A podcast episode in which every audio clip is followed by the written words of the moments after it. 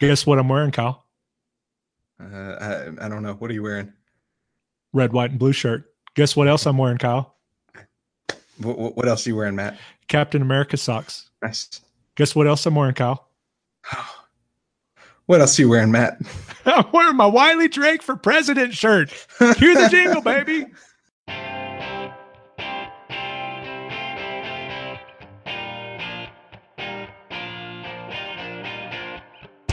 You know what time it is? Time for another train wreck. Welcome to Not Another Baptist Podcast, a podcast exploring church revitalization, church planting, and other Southern Baptist goodies for your ear holes. I'm Matt Henslee, the pastor of Mayhill Baptist, and I eat waffles every day that ends in Y. I'm Kyle Bueermann, the pastor of First Baptist Church in Alamogordo, and I don't eat waffles every day or even really care to. Uh, but we're both pastoring fantastic churches in southern New Mexico, wading through the waters of church revitalization whilst trying not to drown. But hey, we get to do this podcast to tell everyone what not to do as we learn from all of Kyle's mistakes. That's right. And this podcast is sponsored by the Christian Standard Bible. So you could say that we're the official podcast of the Word of God. Uh, we love the CSB because of its blend of readability and accuracy and encourage you to check it out at csbible.com after the show. Indeed. But for now, let's dive right into the dumpster fire that is extra lit today as we welcome Dr. Russell Moore to the show. Dr. Moore is the head of the ERLC and has a full head of hair. Indeed. And y'all all know why we're doing this. My little buddy here, Kyle, non alcoholic Bueermann, famously stood before the messengers of the annual meeting to ask a question of Dr. Moore and, well, didn't. Yeah. And not only that, um, in, in my nervousness, I meant to reference the ridiculous motion to defund the ERLC, and instead I referenced the ridiculous motion to defend the ERLC. So, you know, whatever, tomatoes, tomatoes, or something like that. Uh, Dr. Moore, let's kick this off with a question from a special guest and a fixture of the SBC meetings every year, well, un- until this year. My name is Wiley Drake from the First Southern Baptist Church of Buena Park, California, and the Wiley Drake Show, and we have accumulated from around the world a two-part question that I was asked to bring to you, dear sir, today. That first part of the question is simply this. Do you have a personal relationship with Jesus Christ? And if so, how did that come about? I my hope is built on nothing less than Jesus' blood and righteousness. That's uh, that's the case. I've uh, been a Christian since I was about twelve years old.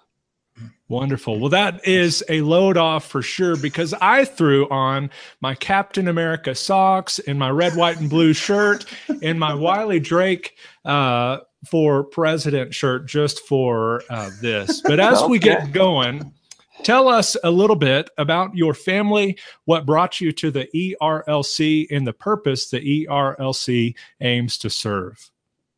Well, uh, my immediate family, my wife uh, Maria and I have been married for uh, next year will be 25 years, wow. and we have five sons.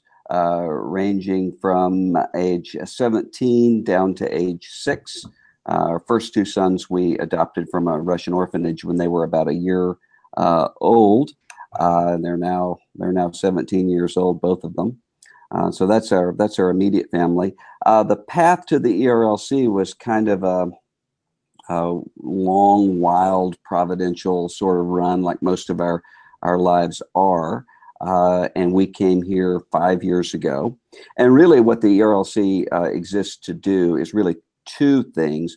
One of them is to equip churches and Christians and families uh, to think through how to follow Christ in discipleship, basically how to take up one's cross and, and follow him and think through with wisdom uh, what's the right thing to do in a, in a range of, of uh, issues from how do we care for orphans and widows in our communities to um, uh, how do we think about end of life uh, decisions uh, all the way over uh, to what's the what's the right way for me to think through uh, counseling someone who's in a in a difficult marriage. All of those sorts of, of questions we we deal with and, and grapple with.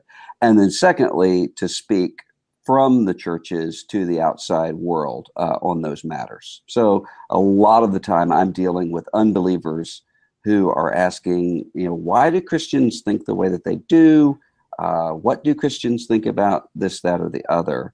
Uh, which I'm happy to talk about, uh, and then also to pivot that conversation back to the gospel. Awesome. Well, before we jump into some more future specific questions, there was some considerable buzz leading up to, during, and even after the MLK 50 conference. Is there a way y'all sought to, uh, I guess, separate the man and some of his accomplishments from some of his character flaws? Is it time past something else? In, in other words, how did y'all come to the decision to host that conference? Well, I mean, first of all, the conference wasn't about Dr. King, although that would have been a perfectly uh, reasonable thing to do.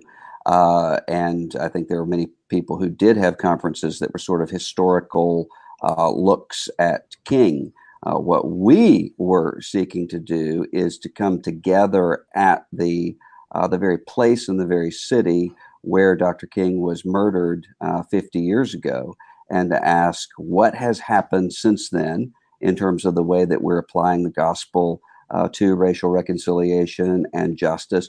Why did so much of the white evangelical church not just get this issue wrong in 1968 and the years leading up to 1968, but get this issue wrong in a particularly devilish kind of way? Uh, that that has not just bad social consequences, but also horrific eternal consequences uh, to those who uh, refuse to repent of sin. Uh, and so, where are we? Where are we now, uh, coming out of 1968? And that's an a, a crucially important uh, conversation to have when you have um, you have right now a situation where many people treat uh, the way that the Bible speaks about racial bigotry and racial hatred the way that uh, that others treat issues of uh, sexuality, uh, which is to put asterisks around what the scripture uh, what the scripture teaches, and to say, well, that doesn't really apply to me, uh, or that doesn't really apply to us. We think the the whole counsel of the Word of God applies to to all of us.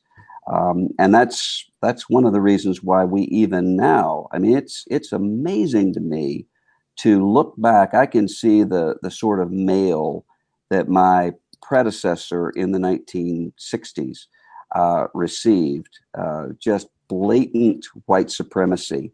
Um, that's not all that surprising if, if one knows American history, uh, but it's really surprising to still get the exact same kind of mail and the exact same kind of arguments. So uh, you you have uh, you have white supremacy still existing. And then you also have the way that white supremacy protects itself, which is to often not acknowledge what the real problem is, but to say, well, uh, we shouldn't talk about that uh, because that's somehow cordoned off from what God has revealed to us. That's a that's a crucial crucial problem. Wow. Um, so right now in, the SBC, it seems like every entity is working through how to engage younger pastors while continuing uh, to work with an older generation of pastors who, who oftentimes have differing perspectives. Mm-hmm. So, how does the ERLC, uh, or since the ERLC often deals with politics, uh, which is a volatile area, and and it seems like over the past three years or so, it's it's it's gotten more volatile. Mm-hmm. Um, how how do you balance that tension that that to an extent it seems to exist kind of generationally um, in, in, the SBC. Yeah, you know, I I think I would have agreed with you um, maybe even three months ago, two months ago, uh, that the divide there is generational. Um, I really don't uh, as as much because here's what I think um, has happened within the SBC. I think in the SBC there is an illusion of disunity that doesn't actually exist. Uh, and there's a there's an illusion of generational uh, sort of divide that doesn't really exist. And here's why I, I say that. Uh, is there a generational uh, transfer? Yes. Are there generational differences? Yes. But I think what we have seen. I mean, look at the look at the SBC uh, annual meeting this year.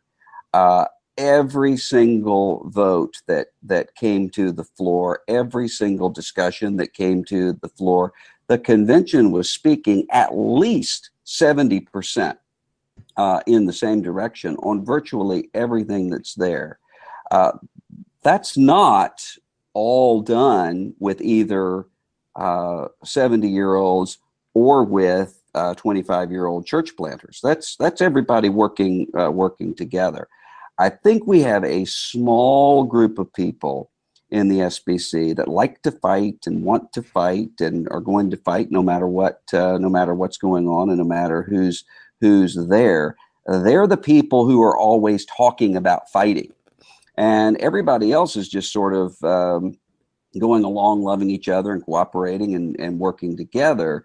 But it's easy to think, oh, these these five or six people uh, are huge when they're really not. I mean, if they were if they were that huge, they would have been able to do a lot. Uh, uh, they would have been able to do different things than what they've been able to do, uh, other than than merely talk. And so I don't. I really think that if you look at uh, at older Southern Baptists, I actually think that most uh, most older Southern Baptists that I encounter are uh, you, you, know your 50s and 60s uh, uh, pastors and leaders are really not that different and really not uh, in some sort of uh, Saul throwing the spear at David sort of sort of mentality.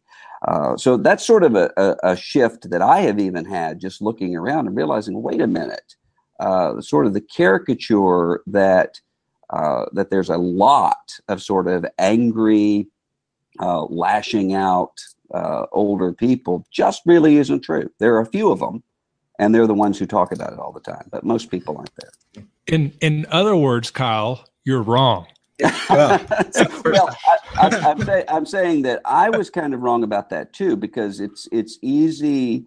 Um, it, it's it's you know in American life generally, um, most people are not going to uh, alert the media that they're they're praying for and cooperating with with people. In, instead, the people who do that are the people who want to fight. I mean, it goes down to the there, there was a long time when one of the biggest stresses in my life was worrying about the Calvinist, uh, non Calvinist uh, divide, and that this was going to be some big explosive uh, sort of uh, sort of event uh, in the SBC. Didn't happen, and why didn't it happen? Because you had a you had a small group of really really angry anti-Calvinists and a small group of really, really angry Calvinists who, you know, really wanted to see everyone using the 1689. And if they weren't, they were somehow compromising. But those were tiny, tiny little silos of people. Most people, whether they were Calvinist or, or non Calvinist, really did love each other and, and want to want to work together and get along with one another. You just don't typically write manifestos uh, saying that. You know, you just do a it. Manifesto of unity. yeah, that's right. I, I, still prefer saying Kyle is wrong, so let me just oh, have that. Okay. Uh, but but we are recording this interview the day after Independence Day, and every year around this time, there seems to be at least an online dust up about patriotic services and their place in the church. And some of our churches have to wrestle with that. How mm-hmm. can pastors best show honor for our country and being grateful for the freedom that we have there, while at the same time not creating an idol out of the country? Well, I think the best way to do it is to is to think about the country the way that one thinks about one's family. Uh, so I've been working on a on a book project um, this year uh, dealing with family, and one of the things I've had to to address at the same time is that you have you have people with different sorts of problems. So you have some people who have a lack of um, concern or a lack of gratitude uh, for family. uh, and they they dismiss it, they neglect it, they they ignore it, and they need to be called back to say, hey, listen, this is why the Bible says that family is important, and here are your responsibilities as someone within within the context of a family. And then you have other people who make family first, and family becomes such a priority that family is first in their minds in a way that actually ends up destroying their families because you have this sense of, well, my marriage has to completely uh, resolve everything and fill every need that's in my life. My children have to uh, live out all of my expectations that I have for them. And then when that doesn't happen in that way, uh, there's a sense of, well, then uh, th- there must be some other family or, or some other spouse or something else that can that can fill that. Well, they've made a, an idol, and their idol is going to is going to disappoint them. When you think about even the word patriotism comes from the, the root word father, and so uh, one has to do the exact same thing that the Bible tells us about one's mother and father. Uh, honor your father and mo- your father and mother. That is a, a, a, command that is given in Scripture. Show gratitude uh, for the, the, the people who have brought you to where you are, and no one who does not uh, is not willing to leave mother and father for my sake is fit for the kingdom of God. Jesus says both of those two things are true. So when we think about uh, when we think about gratitude for our country and gratitude for the, the blessings that God has given to us being situated in this in this place, if that's not there, then there's a, a lack of, of gratefulness uh, ultimately to God. If there's not a sense of I need to be praying for uh, the people in my country and those who are leading my country, then there's a there's a, a disobedience to God that is that is there. But we're in a unique sort of situation in American life uh, right now where uh, country seems more real to people uh, than the gospel does. And the country seems to often be the end that we're working toward, and the gospel is the means to get there. Uh, and so that's one of the reasons why uh, you can even see situations where people will tear up at uh, Lee Greenwood uh, singing uh, God Bless the USA in a way that they don't uh, feel that sort of, of resonance with holy, holy, holy. Well, why? Because the the country and all of the things that come along with that sort of tribal identity seem more real to them uh, than the kingdom of God. Uh, so that has to be deconstructed as well to say we are Americans, those of us who are Americans, we're Americans, yes, but we can only be good Americans if we're not first Americans. Mm. We're first citizens of, of the kingdom of heaven, and we're first part of a, a global body of Christ that's connected to the body of Christ in heaven. Then, uh, a- after that, we have priorities that are set where we're able to be good Americans. So when it comes to a, uh, you know, sometimes you'll have people who go into a church and the church has had uh, some sort of uh, God and country celebration uh, every single year. What I typically uh, counsel those people is, you know, don't come in and just get rid of all of that necessarily. Uh, instead, there are ways to have in that service things the Bible calls us to do, which is thankfulness and gratitude to God for having the freedom to be able to, to live as Christians uh, and, and, to pray uh, for those who are leaders and, and those who are in authority without turning the church into an outpost of some temporal uh, nation that is good. I think America is the greatest uh, country that's ever been on the face of the planet. But uh, the United States of America is not going to outlast uh, the judgment of God. Mm. Kingdom of God will. And so sometimes you have to, sometimes you just have to ask. You know, C.S. Lewis taught us, and I think it's one of the one of the truest things I've ever seen that the devil doesn't send errors one by one, but two by two uh, on either side of the truth. And so you have to come in and say, where where is the problem in in my uh, congregation? Is my congregation so withdrawn from their neighbors and has such a lack of ingratitude for where God has placed them that we need to help them to, to get there? Or is my congregation so bound up in its American identity that it's not able to see how it fits in the in the global reality or the cosmic reality of the kingdom of God? Then hmm. I need to emphasize that. Um, since we're talking about the country, one of the uh, obviously the big things that's on the radar in, in, our nation right now is the retirement of Supreme Court Justice uh, Kennedy, mm-hmm. and kind of the big discussion surrounding that his retirement and the um, the opportunity that President Trump has to appoint another Supreme Court justice uh, centers around Roe v. Wade. Mm-hmm. And, and there's a lot of discussion about that potentially being overturned. Mm-hmm. Um, so, what would that mean for the United States as a whole if if Roe v. Wade were to be overturned? Well, uh, Roe, Roe v. Wade uh, should be overturned as quickly as possible as a as a matter of of simple justice. Uh, Roe versus Wade is a convoluted, incoherent uh, ruling with all kinds of implications that would mean, if you just look at constitutional interpretation, if you applied the principles of Roe versus Wade to anything else, you could come up with whatever uh, with whatever sort of uh, outcome you you wanted, uh, just on the basis of sheer uh, wish magic. Uh, so, just as a constitutional matter, Roe versus Wade is a train wreck, which even the Supreme Court recognizes, which is why they tried to salvage it in some way in in Casey uh, in 1992 by saying, "Well, don't pay attention to those things. Pay attention to these things in, in Roe versus Wade.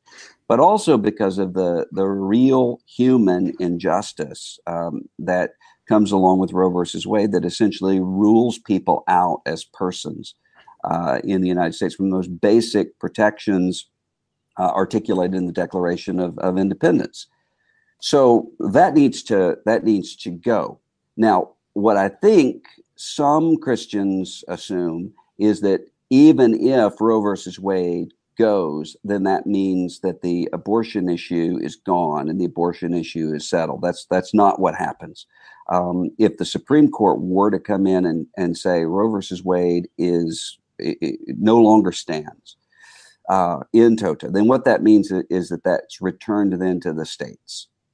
Uh, so you would have some states that would um, that would outlaw abortion. You would have some states that would restrict abortion. Uh, you would have, and then you would have other states, New York and Massachusetts and California and whatever, that would still have at this point laissez-faire uh, abortion laws, and the debate would just go back to the. And then there would be other states where you would have, um, I think, sometimes some outcomes that we might not be able to predict in in one way or the other.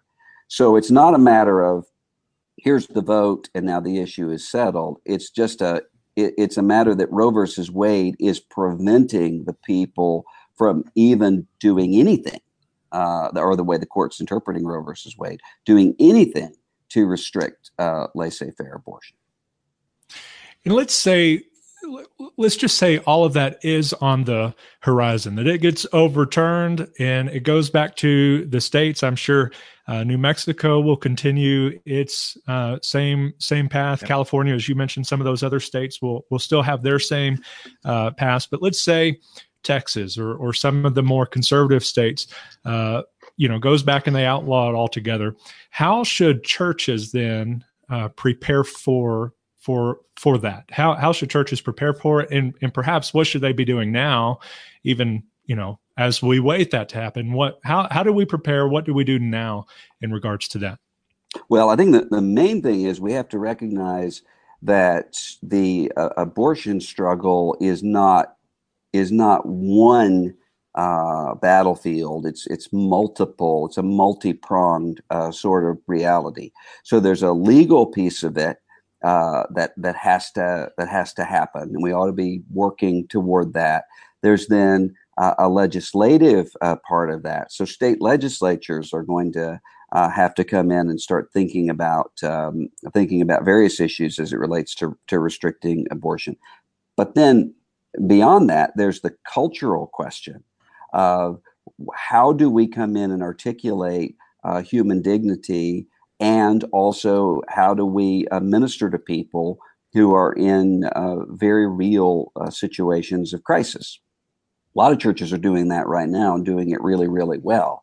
Uh, but we have to all uh, be be doing that because what I worry about, and one of the reasons that I don't get, you know, there was a there was a poll that was done um, a couple days ago that said that 51% of Americans uh, are pro-choice and and and support Roe versus Wade. I don't panic about that, and the same reason I don't get all exuberant when other polls come out and say, "Well, most Americans are are pro-life," because I don't think those polls tell us anything.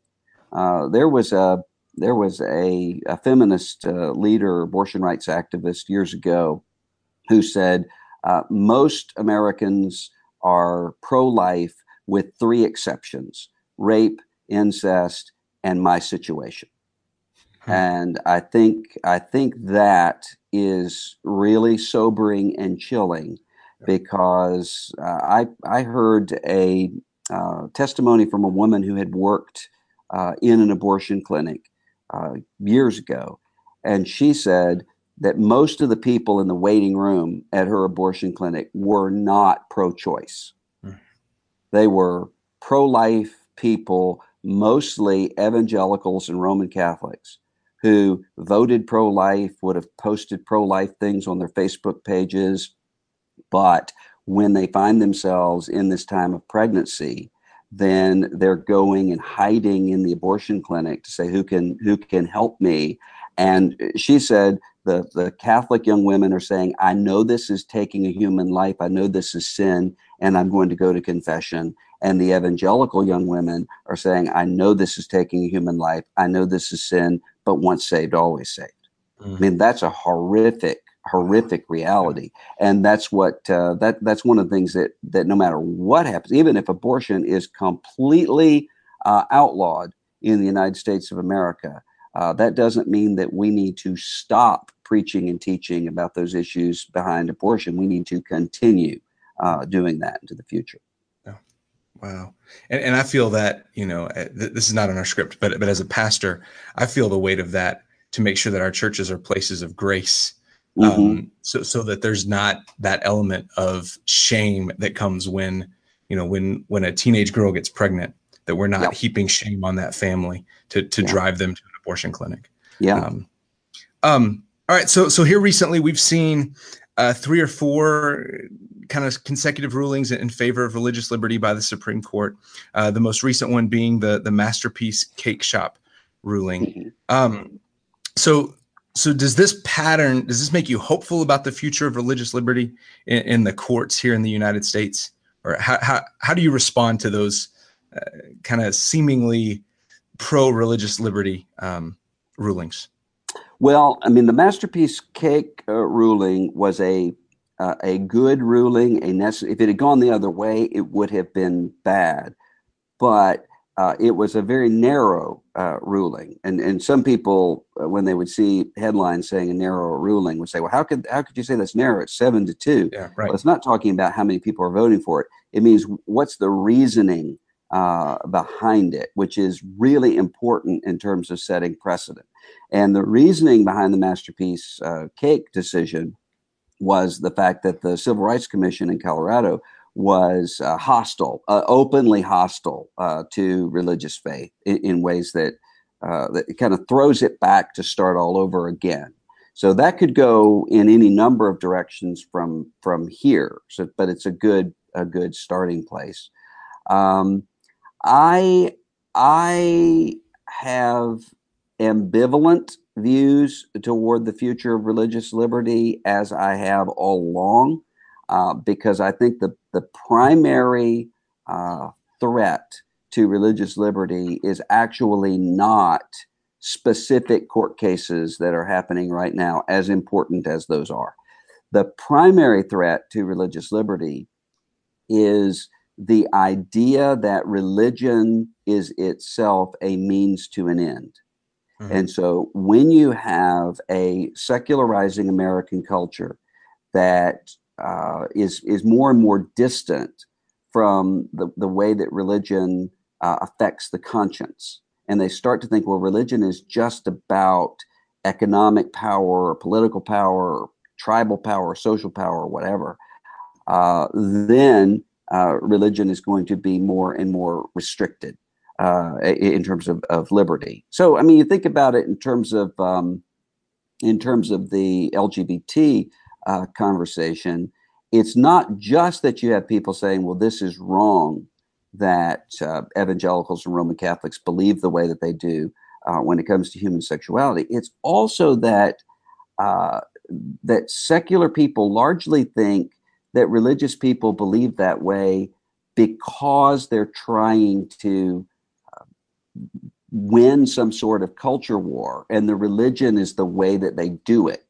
Or rather than seeing these cultural skirmishes as coming out of what's most important, which is the, the religion itself.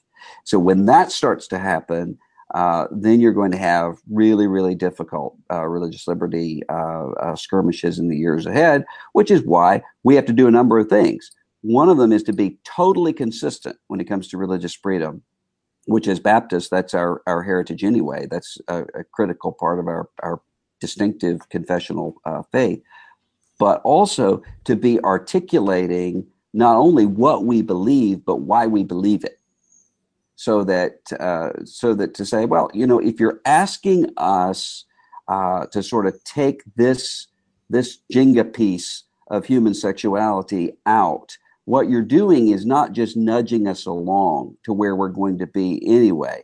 You're actually taking away something that is that is essential uh, to to what it means to be followers of Jesus Christ. In the same way that when you have uh, other governments around the world that will come in and say, well, uh, we're fine with people being Jewish, but we're not going to allow circumcision. Uh, well, I- if you remove uh, circumcision, then y- you're you're actually outlawing Judaism. Uh, and so we have to articulate that and show why that's the case, even with people who don't agree with our our um, our beliefs, but to say here's what we believe and here's why we believe. And in light of all of that, is there anything uh, facing the future of our churches that our listeners should have on their radars? Maybe things like tax issues for pastors or churches themselves, freedom of speech, anything like that? Well, there there are going to be uh, continuing sorts of struggles when it comes to uh, tax exemption, not only for for churches, but also there's a there's a move in American life uh, to cap charitable giving, uh, to, to, to, deal rather harshly with non governmental uh, sorts of organizations across the board. Um, and that's largely because people don't understand what these organizations and associations do and why people support them and and assume well the government can just handle all of this and and the government does handle all of this they they assume which is just not not the case that's going to continue to be uh, an issue. But I'm frankly more worried uh, when it comes to religious liberty about what happens on the local level. Uh, when it comes to, for instance, zoning uh, issues and land use issues and uh, prison ministry issues, those things are going to continue to be really, really critical. And what happens as it applies to higher education, uh, whether or not whether or not religious institutions are actually able to be religious. And then uh, with that, I would say uh, military chaplaincy uh, is going to be something to watch very, very carefully. Uh, because a lot of the biggest religious liberty skirmishes that we happen right now, we, we have right now, are happening there in places that people just don't don't see or, or even recognize. And and as the uh, as as a pastor of a, a church in a military community, I, I echo that one as, yeah. as, well, talking with some of the chaplains here and seeing the way that they're kind of being restricted. So, um, and that actually leads right into the next question. So, uh, many of our listeners are pastors just like us um, who are serving in churches that are plateaued or, or maybe even declining. Mm-hmm. Um, so, how can how can we, uh, pastors of local churches, benefit from the work that ERLC does? Well, one of the things that we we seek to do is to is a number of things. One of them is to help you uh, keep abreast of what's going on uh, in the in the culture around you. um, in terms of a Christian perspective. The other that I actually think is more important is helping you to think through the issues that are on the way. Uh, so I often tell people the most difficult uh, ethical issues uh, that your church faces are not the things that people are debating on Facebook. Uh, the things that people are debating on Facebook right now are usually very ephemeral. Uh, they're, they're, things that are it's Facebook debates are, are just like playing Candy Crush uh, or something. There are ways that people are uh, that they're kind of using these these avatars of, of debate really just to say, "Hey, here's who I am. I want you to know who I am." That's not what's really going to be important uh, for for you for the future.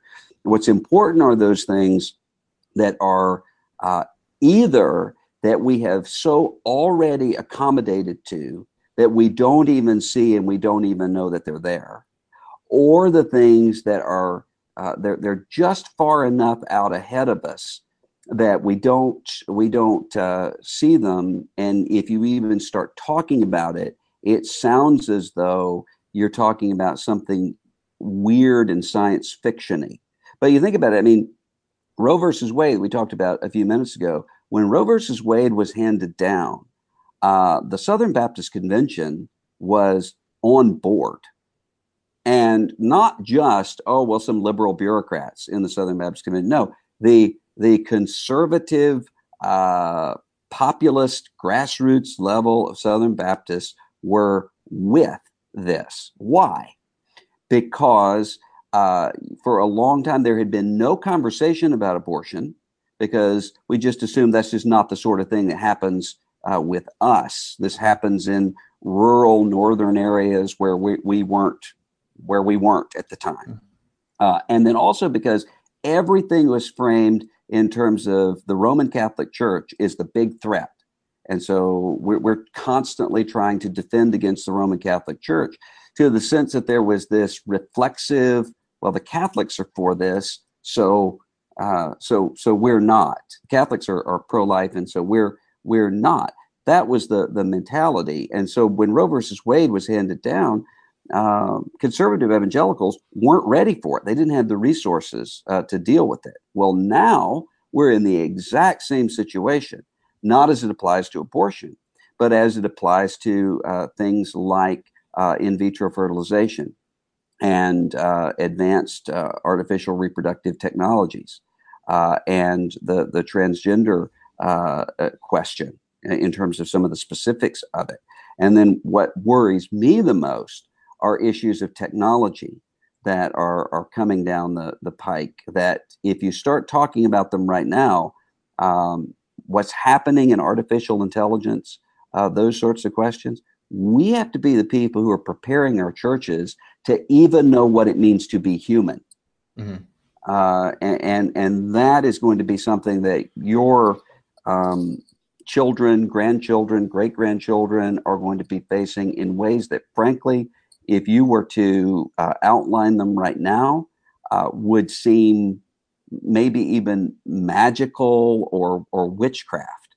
But 20 years ago, having a little uh, a little box in your pocket that could connect you immediately to virtually any source of information in the world would have seemed like witchcraft. Yeah.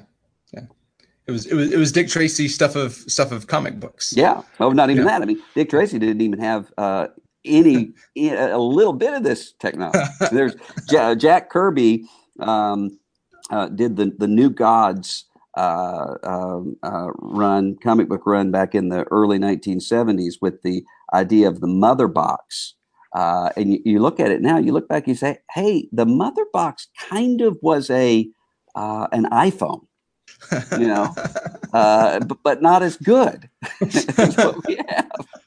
Well, well, we're sort of here, perhaps, because of that shiny bald guy's head standing before thousands of people, introducing himself as Kyle, non-alcoholic. Well, actually, he didn't say that, that, part, no, but uh, that. but as the uh, in in true Wiley fashion, as a co-host of not another Baptist podcast, to mm-hmm. ask you a question And then we all know because we won't let him live it down, he failed to ask you a question. So, though it is my turn, I'm going to defer my final question to Mr. Forgots to ask a question himself and ask this one of utmost importance. It's a do over uh, for him. Uh, all right. Yeah, that's right. That's right. So, uh, Dr. Moore, you and I both share an affinity for Johnny Cash. And yeah. um, so I'm curious, what is your favorite Johnny Cash album, if you have one? Oh man, that's a hard one to say. Um, I, I would. I really, uh, I mean, I like everything, everything that Johnny Cash did, except for that really goofy, silly phase that he went through in the late 1970s, early 1980s, where he was just trying to fit in with what Nashville wanted from him. Uh, but I have a special place in my heart for those those later uh, American uh, recordings mm-hmm. that he did, and, and, the reason for that I think is because there was a a vivid sort of vulnerability uh, in someone who is is aging and at the point of of death, sort of reflecting on his life. So when he did that cover of Nine Inch Nails "Hurt," oh, uh, and especially the video, I mean, there, there's just a a sense in which seeing that is almost it's almost what he was trying to do with Belshazzar uh, when he's he's singing about the hand on the wall from the book of Daniel earlier, but this actually gave the visceral feel of that that there your your, your days are your days are numbered. Um, I, I, I have a special place in my heart for those. See, Kyle, how how hard was that? how, and, and, and I'll I'll share mine. So so my I, I go back and forth. Um, I love his at Madison Square Garden mm-hmm. album. Um, he's at the pinnacle of his career. He's yeah. he's sober, um, outstanding performance. And then uh, VH1 did a live CD with uh, oh with Johnny Willie Cash Nelson. and Willie Nelson. Oh, just that's the, that's one of the best.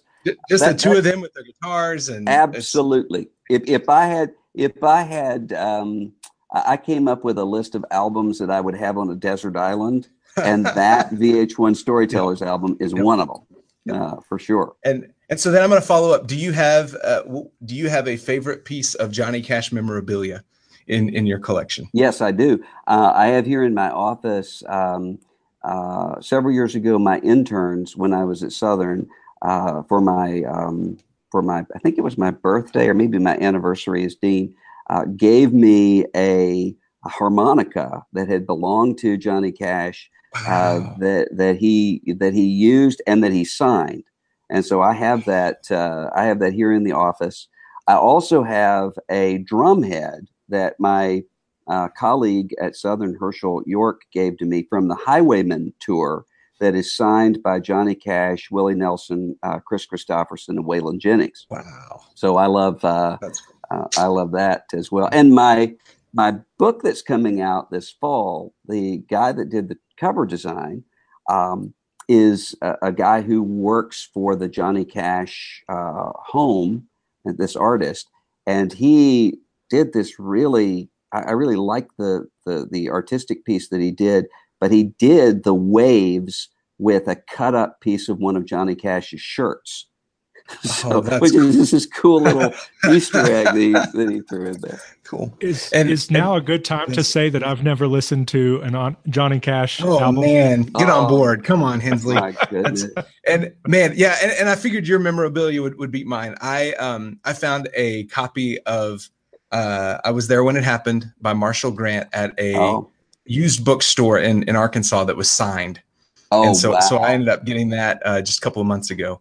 So that that's that's awesome. my current favorite piece of uh, Johnny Cash memorabilia. That's awesome. But, uh, that's great. Well, my wife will will um, my wife would be able to testify when I say I like those older uh, sort of uh, looking at at the vapor of life sorts of albums. She would say that's perfectly consistent because if you look at my music that's played, you know, now we have devices that tell you how often things Johnny Cash actually is not the most often listened to artist that I have. Most listened to artists that I have in my life is actually Jimmy Buffett. Mm-hmm. Uh, and Maria will say to my wife will say to people, if you want to understand Russell Moore, then what you have to understand is his his most often listened to artist is Jimmy Buffett, but the Jimmy Buffett songs that he listens to uh, the most are not the sort of fun Caribbean uh, Margaritaville sorts of songs. They're uh, Jimmy Buffett's um, songs about death, death of an unpopular poet and a pirate looks at forty. So there's something in there that's that's uh, explanatory. I don't know what it is. well, and uh, I think that's that's all that we have for you. And, and as I said, I know you've got a busy day. We've got a little outro and intro that we'll throw on there. And okay. uh, not a hundred percent sure when this will go live, but I'll I'll give Josh a heads up and uh, okay. maybe give y'all some some things that you can share uh, if Great. if y'all would like. But we genuinely appreciate it. Oh, uh, everything that that Kyle said, uh, even without his question, uh, we both wholeheartedly yes. agree with. We're grateful yes. for you, grateful for the work you do, and uh, and I think this will be very helpful for our listeners. Well, thanks, thanks for letting me get to talk to y'all today. Well, as much as I don't want to, it's time to hop off the train. So thanks for taking the time to listen in today. And if you haven't, be sure to subscribe on iTunes. And if you liked what you heard, please give us a five star review so we can keep these things coming. You can also visit us online at www.notanother.baptistpodcast.com or on Facebook under Not Another Baptist Podcast or on Twitter at NAB underscore podcast. Send us out, KB. KB, whatever your name is, bald guy. Defend defund. Until next time, may your coffee be as black as night and as bold as the gospel you declare.